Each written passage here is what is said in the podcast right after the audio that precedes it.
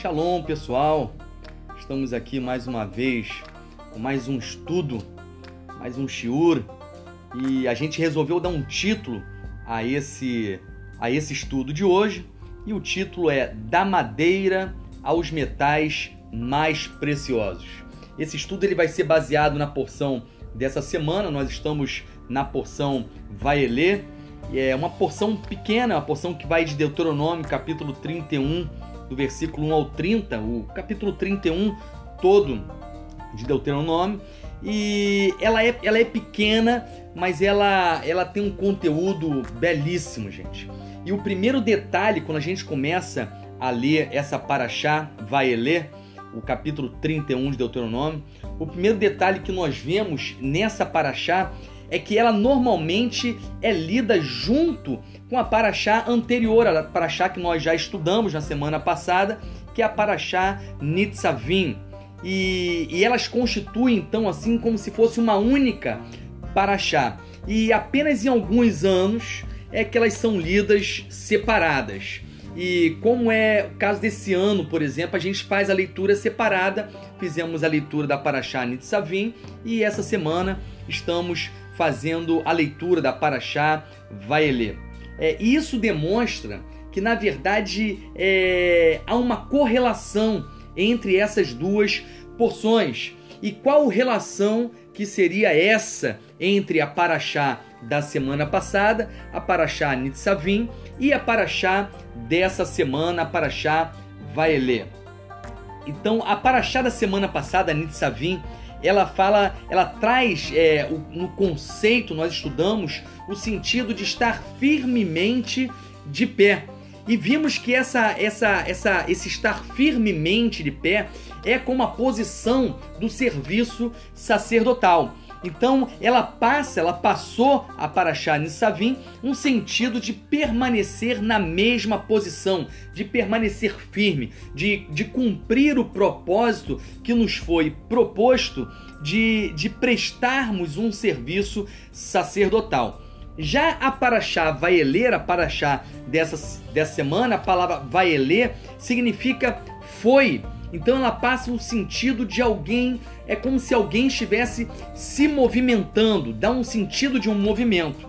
E como essas duas porções, então, como elas podem estar conectadas, se elas, a princípio, ou literalmente, ou fazendo uma análise pelo menos do nome dessas duas parashot, elas parecem, é, num primeiro olhar, opostas. Enquanto uma fala de permanecer firmemente de pé e parece algo rígido, né? Parece que algo é estático. Essa paraxá seguinte vai trazer um, um sentido de movimento. Então, como elas podem estar conectadas? É uma fala de permanecer firme e a outra fala de se movimentar. E quanto a esse tema, quanto a essa possível ou a essa conexão que existe entre essas duas parashot, o Rumash ele declara o seguinte: eu vou ler para vocês o comentário no Rumash acerca dessa relação entre a Paraxá Nitzavim e a Paraxá Vaelê. Ele diz assim: a combinação simultânea de firmemente de pé e mover-se representa a habilidade da pessoa crescer sem comprometer a sua posição de força anterior. Diz ainda: quando a pessoa cresce em seu conhecimento de Torá, há o perigo de que sua recém-adquirida sofisticação possa influenciar negativamente sua qualidade anterior de fé simples e dedicação. A lição de nossa Paraxá se refere à necessidade da pessoa reter seu forte fundamento da fé simples, que é confiável sob todas as circunstâncias, mesmo quando o intelecto falha, e não permitir que esse, isso é o intelecto, seja maculado pelo entendimento. O que conecta então aqui, segundo Rumash, as duas parashot é o entendimento de que nós precisamos sim progredir, precisamos sim nos movimentar, Porém, esse movimento nosso, ele não pode é, deixar que esse firmemente de pé da Paraxá Nitzavim, que ele seja comprometido. Então nós devemos sim progredir, devemos sim prosseguir, nos movimentar, crescer e buscar o crescimento, porém a busca por esse crescimento não pode modificar essa, essa posição sacerdotal, essa posição não pode macular essa posição de estar firmemente de pé, revelada na Paraxá Nitzavim. Interessante que quando fala que essa busca, né, por entendimento, que ele não deve é, danificar o intelecto, quem já estudou é, o Tânia sabe a diferença que existe entre esse entendimento e esse intelecto. Esse intelecto aqui, na verdade, é a sabedoria, é a faísca da revelação pura que vem da parte do eterno. Nós temos na área do intelecto três áreas. Nós temos a sabedoria, o entendimento e o conhecimento. Então nós temos Hormá, Biná e Daat. Na verdade, Hormá, sabedoria, é essa faísca da sabedoria pura que vem direto do eterno a cada um de nós e que nos desperta a revelação que foi trazida. Já o entendimento é o desenvolvimento. Então nós não podemos permitir que esse desenvolvimento do, da faísca da sabedoria inicial que chegou a nós, nós não podemos permitir que ela venha danificar a, a sabedoria, a faísca inicial. Então eu devo me movimentar, sim, porém eu não posso é, deixar que a posição que foi revelada a nós na Paraxá da semana passada, Nitsavim firmemente de pé, que essa posição seja alterada. Por isso essa conexão. Assim a Paraxá dessa semana, ela começa a dizer, vai ler Moshe. Em algumas versões diz Moshe andou, outras diz Moshe foi. Então demonstra esse movimento, esse chamar ao movimento. E é exatamente aqui que os sábios eles começam a buscar o entendimento é, e eles começam a se perguntar sobre esse movimento da Paraxá Vaeler. E eles começam a se indagar e a se, a se aprofundar na busca pela compreensão desse movimento, desse Vaeler. E a questão que eles trazem é: Moshe foi aonde? Olha como é que eles trabalham esse entendimento da Paraxá. Eles começam a procurar aonde Moshe teria ido quando diz Moshe foi. Em outras versões diz Moshe andou. E eles começam a se andou aonde? Em que lugar? Para que lugar ele andou? E dentro das respostas que nós temos é, ditas pelos, pelos sábios, por aqueles que se aprofundam no conhecimento, na revelação da Torá, eu tenho pelo menos dois aqui que eu posso dividir e a gente pode trazer aqui nesse, nesse estudo que são muito interessantes. O primeiro está no Targum Yonatan.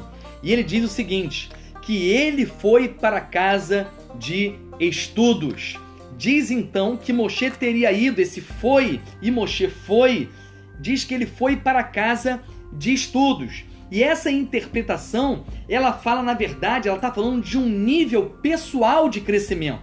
Uma, como uma pessoa que vai é, se debruçar nos livros para buscar a revelação, para buscar o entendimento, a compreensão, para se aprofundar nas riquezas que estão contidas na Torá. Então traz, na verdade, um, um sentido de um nível, na verdade, pessoal, o nível de um crescimento, da busca de um crescimento pessoal. Então esse é o primeiro movimento que diz aqui: eu devo estar firmemente de pé mas devo me movimentar buscando o crescimento pessoal, desde que esse crescimento pessoal não fira e não altere aquela posição de serviço sacerdotal do firmemente de pé que foi revelada na Paraxá Nitzavim. Precisamos progredir pessoalmente, precisamos avançar. E isso não é, é, um apelo de um coach, né? Nós estamos num tempo aí coach, então aquela coisa não é uma motivação, mas isso é a própria Torá que está nos orientando e dizendo que nós devemos progredir, nós devemos crescer no, e um crescimento pessoal aonde nós nos aprofundamos nas riquezas que estão contidas na Torá. Gente, a Torá, ela, a Torá é um livro que muda a cada ano. e, e ele muda sem sofrer alteração do conteúdo. Isso que é interessante. Parece uma loucura quando nós ouvimos isso, mas essa é uma grande verdade. A Torá, ela muda, é um livro que muda a cada ano sem sofrer alterações de conteúdo. Na escola do meu filho, a cada ano que ele, que ele passa e entra no novo ano, entra numa nova série, a cada série que ele cursa, nós recebemos um novo livro. E aquele livro, ele, ele contém novas matérias que, que será dada a ele e que ele aprenderá e ele é, descobrirá, irá descobrir coisas novas então naquele novo livro que chegou a ele com novo conteúdo. Assim também a Torá, gente. A Torá, é, é, a cada nível que nós chegamos, novos conteúdos, eles são entregues a nós também. A diferença que existe da Torá, que chega a mim a cada ano, a diferença dela entre o livro na escola que chega ao meu filho a cada série que ele passa é que o livro, a Torá, na verdade continua sendo a mesma. O conteúdo já estava lá na verdade, só que a cada série, a cada nível que eu sou levado, conforme eu vou estudando, aquele, aquele mesmo livro traz novas revelações, traz novo conteúdo à minha vida. Então nós precisamos avançar, vai ler, sem comprometer o firmemente de pé, sem comprometer o Nitzavim. Então esse, essa é a primeira, o primeiro entendimento que eu queria trazer a vocês sobre esse movimento. Que movimento é esse? Segundo Targum Jonathan, fala de um movimento de um crescimento pessoal. Nós nos movimentando, buscando crescer cada ano, cada vez mais no conhecimento da revelação contido que já está plena na Torá, porém a cada nível eu vou tendo acesso a, a, esse, a essa nova revelação, a novas riquezas que já estão disponíveis nela. Um segundo posicionamento é, é, o posicionamento que, na verdade, eu juntei o, o, o, posicionamento aqui de Ibn Ezra e Rambam. Eu juntei o entendimento dos dois, porque Ezra diz o seguinte: ele foi ao acampamento de cada tribo individualmente. Então diz que esse Moshe foi é, ou Moshe andou, diz que na verdade ele teria ido ao acampamento de cada uma das tribos individualmente. Jarambã diz o seguinte: saiu do acampamento dos levitas e foi ao acampamento dos israelitas. Isso quer dizer, gente, e na verdade as duas interpretações se completam, porque a primeira diz que nós devemos nos movimentar num crescimento pessoal, na busca da revelação e do conhecimento das riquezas, acessar as riquezas da Torá, individualmente falando, pessoalmente falando de um crescimento. Já o outro entendimento que completa esse diz que nós devemos ir a, ao acampamento de cada tribo individualmente, diz que nós devemos deixar a, o acampamento dos levitas e ir aos israelitas. O que é isso? É um nível de crescimento agora, não mais um nível pessoal, mas um, um nível interpessoal. Esse serviço sacerdotal, por isso o Rambam fala sair do acampamento dos levitas e ir aos israelitas, na verdade, é levar o serviço sacerdotal, esse serviço sacerdotal, o estar firmemente de pé e agora com a riqueza que eu descobri no crescimento que eu acessei através do crescimento pessoal, de uma busca pessoal, eu devo agora fazer o que? Eu devo tornar essa riqueza acessível a todos precisamos levar o conteúdo, transportar o conteúdo da Torá aos israelitas, levar para fora do acampamento, ir é, numa situação extramuros para poder revelar a Torá. Então, um movimento agora, não mais pessoal, mas interpessoal. Não mais um movimento que produz um crescimento é, a minha pessoa individualmente, mas agora levar esse crescimento, levar a riqueza descoberta aos demais, a outros acampamentos, a outras tribos. Gente, tudo isso que a gente está falando na verdade é uma introdução que vai servir ao que nós vamos falar dentro do tema que foi proposto aqui, que é a madeira, é, da madeira aos demais é, metais preciosos. Então é uma introdução para nós chegarmos no tema que foi proposto aqui. Chama ainda a, a minha atenção aqui nessa paraxá dessa semana, vai ler, quando Moshe faz uma declaração profunda. Ele diz o seguinte: Hoje completo 120 anos de idade. Logo lá no início da Paraxá, ele faz essa declaração. Hoje completo 120 anos de, de idade. E ele diz: Já não poderei mais sair e entrar. Interessante que vocês que vêm já estudando as Parashot anterior, nós falamos muito sobre guerra, sobre o sair à guerra né? E falamos também sobre o entrar e possuir, e falamos isso a nível de guerra, a nível de batalha.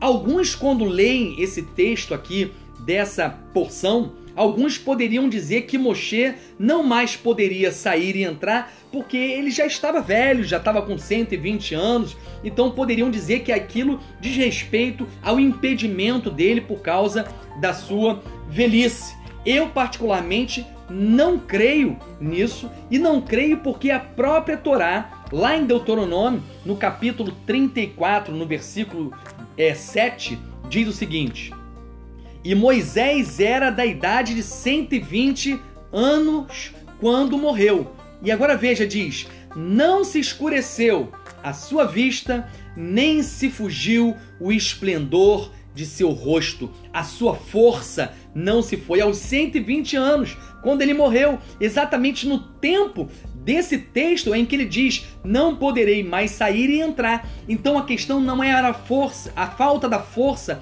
do vigor, não era a velhice que ele estava tratando aqui nesse texto quando ele diz: "Não poderei mais sair e entrar". Então uns dizem que é a velhice, mas de acordo com a Torá eu não vejo essa explicação. Outros dizem que o impedimento é, de Moshe de sair e entrar era porque a autoridade para sair à batalha, para tomar posse, havia sido passada para Josué. Então a autoridade agora é, pertenceria a ele é, eu também não creio nisso, porque na verdade a transmissão da autoridade é, na verdade, o reconhecimento de um tempo que é passado. A gente vai falar sobre isso. E ele não perde a posição dele, ele não perde o seu firmemente de pé e ele não perde a sua capacidade de se movimentar, porque a própria Paraxá é vai ler. Ele foi, ele andou, ele se movimentou. Então, na verdade, gente, eu creio e é que nesse texto aqui, o que ele vem nos ensinar quando ele diz que não poderei mais sair e entrar, o que vem ensinar é que Moshe estava indo para um outro nível de batalha, ele estava mudando o nível. Aquele nível que ele estava não era um nível mais que ele iria entrar e sair, agora ele iria entrar e sair em um novo nível. Para, e, e para a gente poder entender isso, é, você vê que isso é determinado exatamente no dia da morte. Por quê? Porque para nós, para o contexto judaico, para a cultura judaica, a morte não é fim. A morte, na verdade, é o início.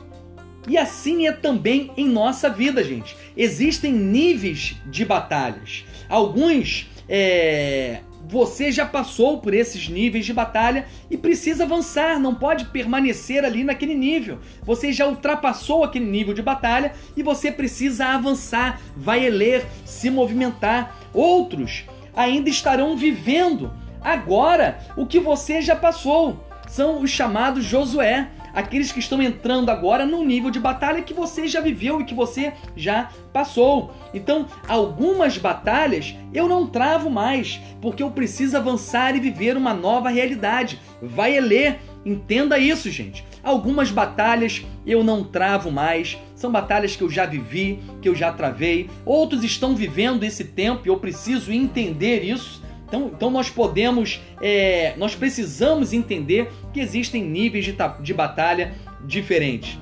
E o que Moshe está dizendo aqui, na verdade, é que ele deixou um nível de batalha estava indo para um novo nível de batalha, estava entrando em uma nova realidade do tempo na vida dele. Lembrando, morte não é fim, e sim início de algo novo.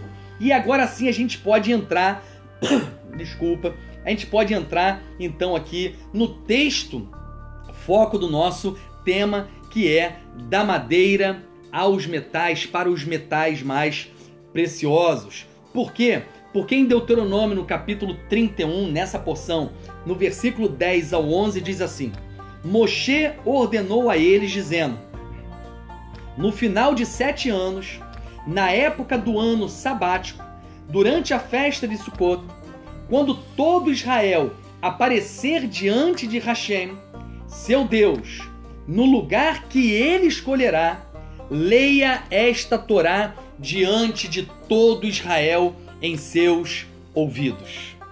Aqui surge uma questão, gente. Primeiro, quem lia a Torá? Diz que a Torá deveria ser lida diante de todos no lugar que o Eterno iria estabelecer, escolher.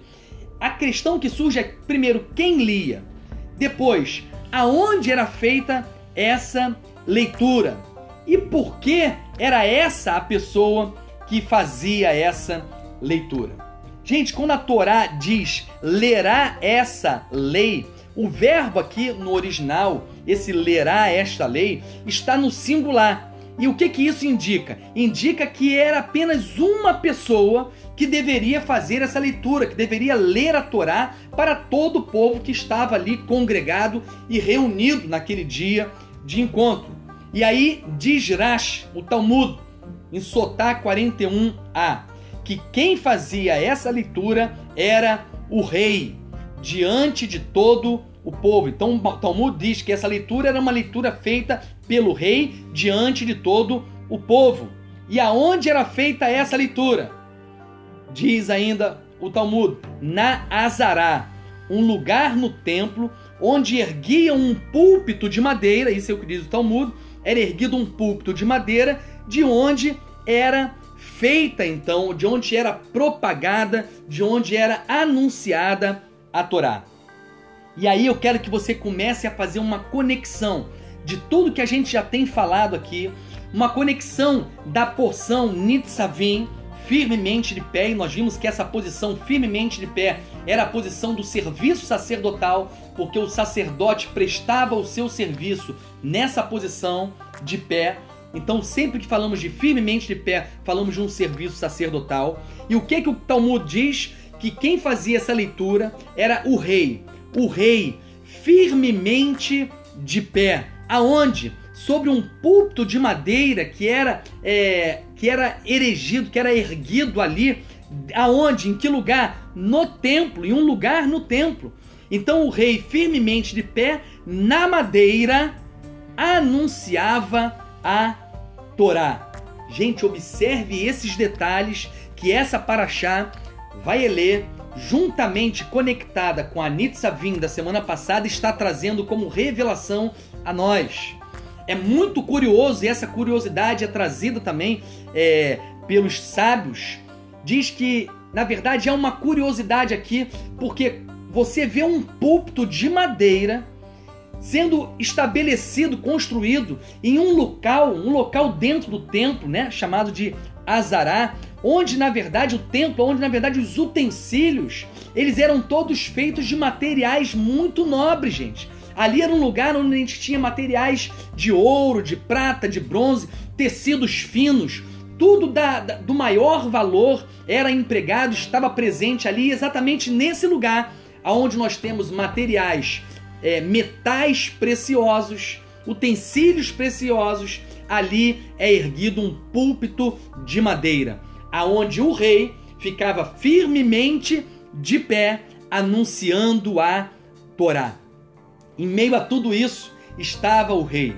E era essa cena que nós temos aqui desenhada nessa Paraxá Vaelê. Diz ainda que a leitura ela deveria ser feita pelo rei para demonstrar por que, que era feita pelo rei. Isso é importante. Por que, que era o rei? Não, é, não, eram todos que deveriam ler, por que, que nesse tempo o rei é que deveria ler, ler? E aí diz que é para demonstrar que ela, que o próprio rei, na verdade, era submisso a uma autoridade superior, que o próprio rei era sujeito ao eterno, era um reconhecimento de que havia alguém acima daquela figura, daquele rei que estava ali fazendo a leitura então da Torá. Ele estava ali em cumprimento, cumprindo essa mitzvah que é chamada de Raquel. Então ele estava cumprindo a própria Torá quando estava ali em pé sobre a madeira, firmemente de pé sobre a madeira, cumprindo a própria Torá, a própria vontade do Pai. Agora, gente, olha a beleza, olha a revelação disso que a gente está tratando essa semana aqui. Yeshua, o Machia, o Rei, firmemente de pé, isso é, em posição sacerdotal. Ele foi posto no madeiro, pregado no madeiro, firmemente de pé. Quando olhamos para o madeiro, vemos ele ali firmemente de pé quando foi pregado naquela madeira, colocado naquela madeira, se sujeitando, e ali ele estava, se sujeitando à própria vontade do Pai, cumprindo a própria Torá, e dali, naquele madeiro, em cima daquele madeiro, diante do todo o povo que estava ali reunido e passava por aquele lugar, ele estava ali, na verdade, ao cumprir a Torá, propagando a Torá, anunciando a Torá, se colocando na posição daquele que foi desamparado. Gente, a grande chave que nos faz conectar tudo que nós estamos abordando aqui com a o que realizou Yeshua, o Machia, naquele madeiro, em pé, firmemente de pé naquela madeira, é o que está descrito em Deuteronômio capítulo 31, nessa paraxá, no versículo 17. Porque nessa paraxá, no versículo 17, diz assim: eu vou ler para vocês. Naquele dia eu ficarei enfurecido com eles. Fala de um tempo em que o povo se desvia da verdade da Torá. Um povo que está em pecado. E aí diz o Eterno: Eu os abandonarei e ocultarei a minha face deles. Fala de um tempo em que o Eterno esconde a sua face. Ou melhor, a palavra aqui é desamparar. Na verdade, quando diz aqui abandonar é desamparar, deixar e diz ainda ocultar a minha face deles. Quando esse texto, esse texto é uma chave que diz que num tempo em que o povo está desviado, o Eterno esconde a face. Yeshua, o Machia, o rei, quando foi pregado, quando foi estava ali firmemente firmado no madeiro, de pé, naquela posição sacerdotal. Ele estava ali como rei e sacerdote. E ele ali naquela posição, ele faz uma declaração que está lá em Mateus, no capítulo 27, versículo 46. Ele ergue a voz e diz: Eli, Eli, lema shabachthani ele diz: Deus meu, Deus meu, por que me desamparaste? Olha a conexão, gente. Por que me abandonou? Por que ocultou a tua face de mim? Porque, na verdade, ele, o rei e sacerdote, se colocou em nosso lugar, se colocou no lugar daqueles que estão descritos aqui em Deuteronômio, capítulo 31, no versículo 17, quando diz: Os abandonarei e ocultarei a minha face deles. Ele tomou sobre si esse jugo. Ele tomou sobre si esse abandonar e ocultar da própria face do eterno em relação a ele. Gente, através dessa obra, rei, firmemente de pé, naquele madeiro, foi através dessa madeira que simboliza também a humanidade, porque ele veio em forma de homem e madeira aponta para a humanidade. Através dessa obra e dessa posição que está descrita nessa paraxá que nós tivemos acesso. É através desse púlpito de madeira, um lugar aonde a Torá foi propagada. Sobre essa madeira que nós, e através disso que foi dito e realizado sobre a madeira, que nós hoje podemos ter acesso aos metais mais preciosos, porque um novo, vivo caminho de acesso, um acesso, um caminho livre foi estabelecido através do que foi realizado sobre essa madeira, através de Yeshua, o Machia, e através dessa obra, dessa madeira, do que é propagado nessa madeira, hoje eu tenho um livre acesso a esse caminho, aonde estão todas as riquezas, os metais mais ricos e preciosos, eu posso alcançar e viver e ter a revelação e acesso a toda essa riqueza graças à obra de Yeshua ou Machia que foi estabelecido sobre aquele púlpito de madeira, o rei e o sacerdote. Shalom, shalom. E um ótimo, desde já, um ótimo Shabbat Shuvah a todos vocês, um Shabat de arrependimento, para que esse acesso seja uma realidade na nossa vida. Shalom.